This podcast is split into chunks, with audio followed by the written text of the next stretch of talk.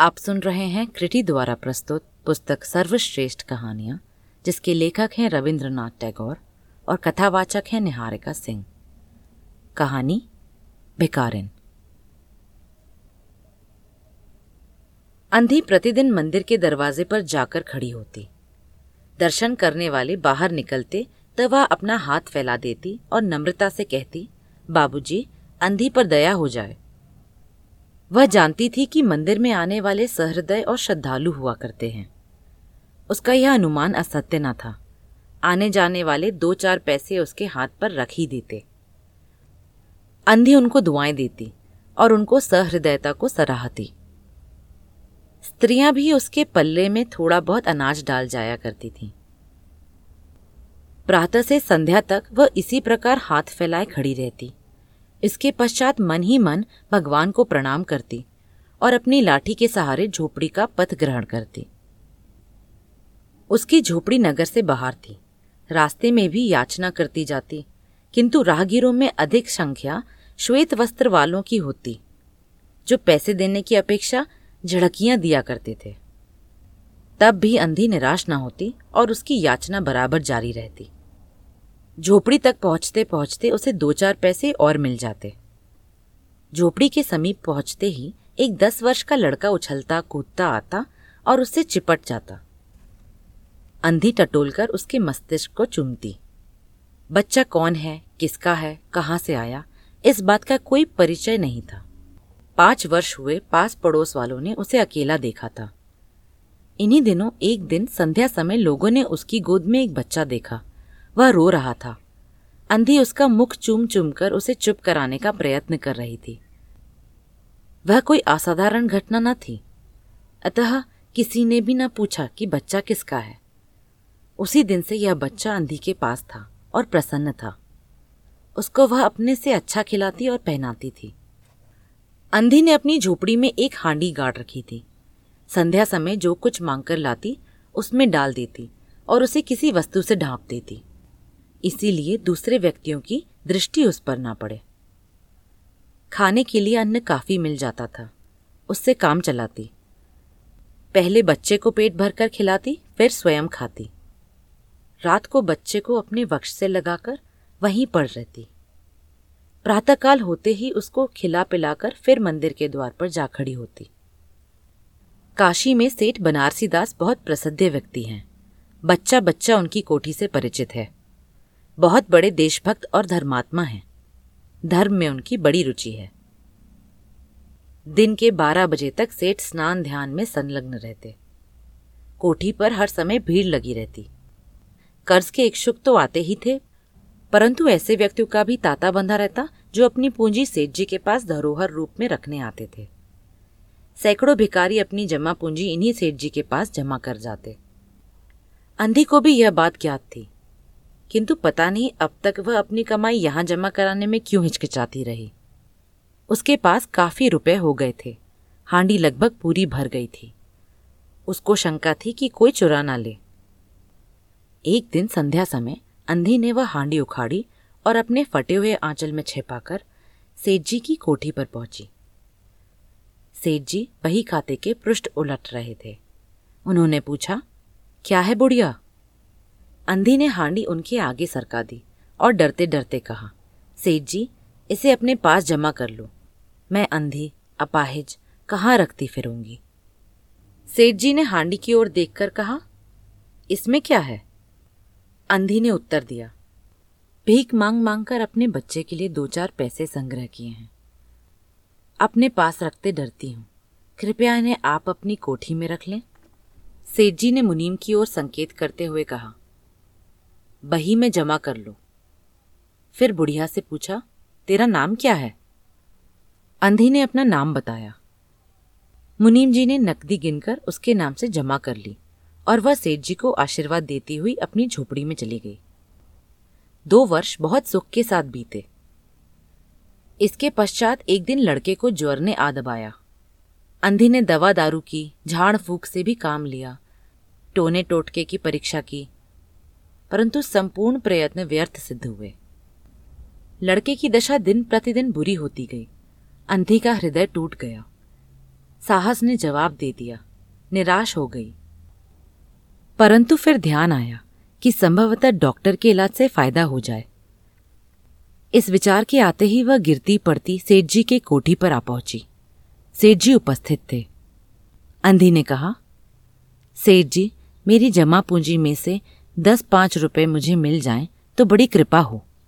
मेरा बच्चा मर रहा है, डॉक्टर को दिखाऊँगी।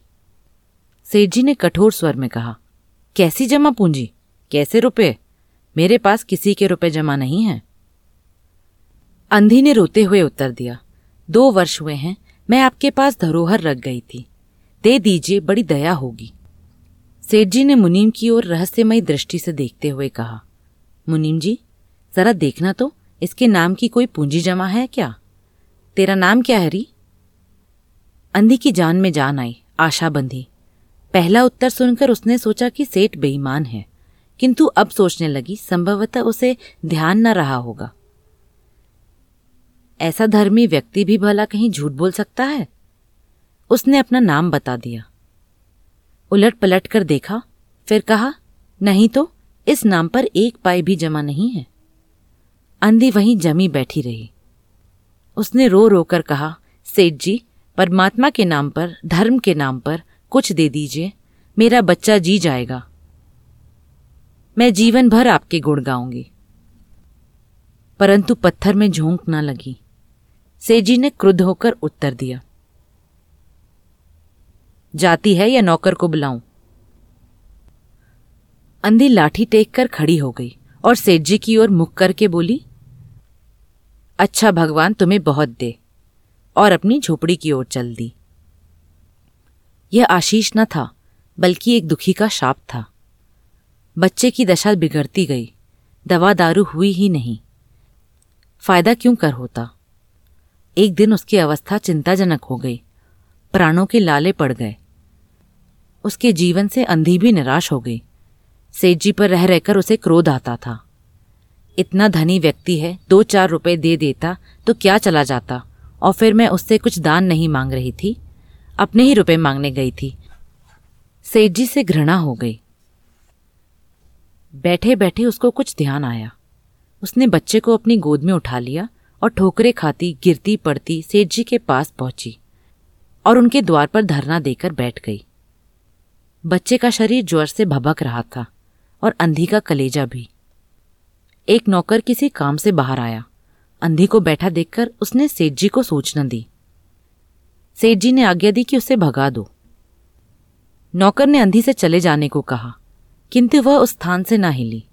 मारने का भय दिखाया, पर वह टस से मस ना हुई।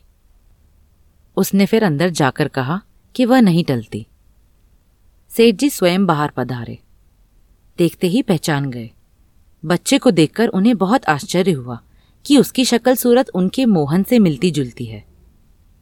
सात वर्ष हुए तब मोहन किसी मेले में खो गया था। उसकी बहुत खोज की, पर उसका कोई पता ना मिला। उन्हें स्मरण हो आया कि मोहन की जांग पर एक लाल रंग का चिन्ह था। इस विचार के आते ही उन्होंने अंधी के गोद के बच्चे की जांग देखी। चिन्ह अवश्य था, परंतु पहले से कुछ बड़ा। उनको विश्वास हो गया कि बच्चा उन्हीं का है। तुरंत उसको छीनकर अपने कलेजे से चिपटा लिया। शरीर ज्वर से तप रहा था। नौकर को डॉक्टर लाने के लिए भेजा और स्वयं मकान के अंदर चल दिए। अंधी खड़ी हो गई और चिल्लाने लगी। मेरे बच्चे को ना ले जाओ। मेरे रुपए तो हजम कर गए। अब क्या मेरा बच्चा भी मुझसे छीनोगे?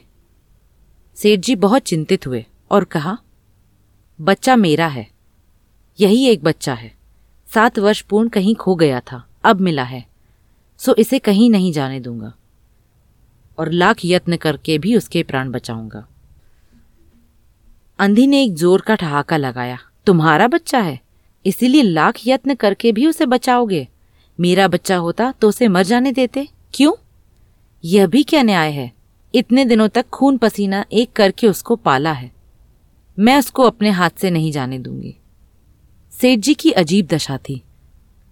कुछ करते धरते बन नहीं पड़ता था। कुछ देर वहीं मौन खड़े रहे, फिर मकान के अंदर चले गए।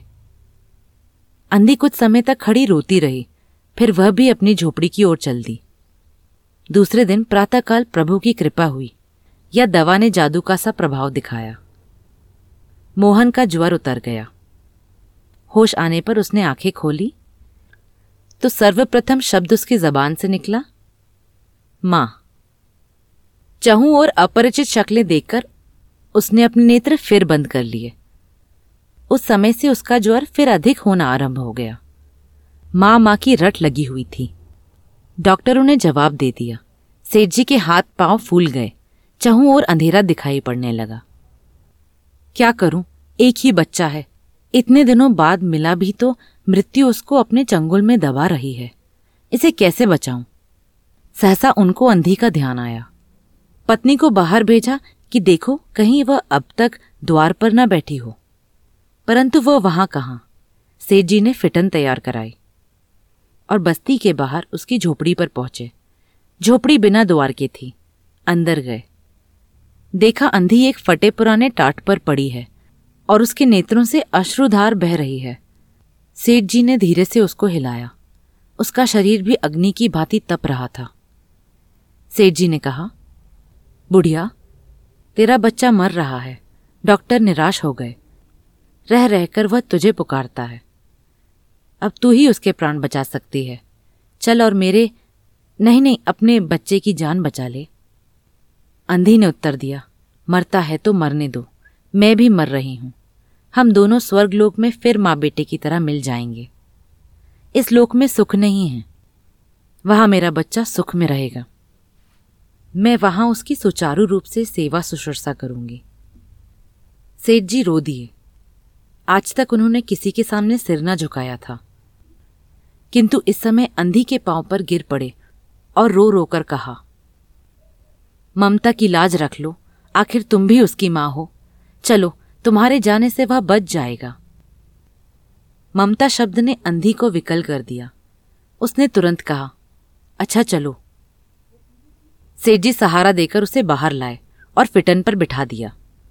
फिटन घर की ओर दौड़ने लगी। उस समय सेठ जी और अंधी बेकारन दोनों की एक ही दशा थी। दोनों की यही इच्छा थी कि शीघ्र से शीघ्र अपने बच्चे के पास पहुँच जाएँ। कोठी आ गई। सेठ जी ने सहारा देकर अंधी को उतारा। और अंदर ले गए। भीतर जाकर अंधी ने मोहन के माथे पर हाथ फेरा। मोहन पहचान गया कि यह उसकी माँ का हाथ है।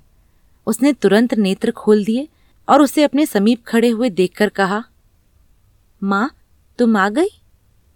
अंधी भिकारन मोहन के सिरहाने बैठ गई और उसने मोहन का सिर अपने गोद में रख लिया। उसको बहुत सुख अनुभव हुआ और वह उसकी गोद में तुरंत सो गया। दूसरे दिन से मोहन की दशा अच्छी होने लगी और दस पंद्रह दिन में वह बिल्कुल स्वस्थ हो गया। जो काम हकीमों के जोशंदे, वैद्यों की पुड़िया और डॉक्टरों के मिक्सचर ना कर सके, वह अंधी के स्नेहमयी सेवा ने पूरा कर दिया। मोहन के पूरी तरह स्वस्थ हो जाने पर अंधी ने विदा मांगी। सेठ जी ने बहुत कुछ कहा सुना कि वह उन्हीं के पास रह जाए, परंतु वह सहमत न थी। विवश होकर विदा करना पड़ा। जब वह चलने लगी तो सेठ जी ने रुपयों की एक थैली उसके हाथ में दे दी। अंधी ने मालूम किया, इसमें क्या है? सेठ जी ने कहा, इसमें तुम्हारी धरोहर है, तुम्हारे रुपए, मेरा वह अपराध। अंधी ने बात काट कर कहा, यह रुपए तो मैंने तुम्हारे मोहन के लिए संग्रह किए थे, उसी को दे देना।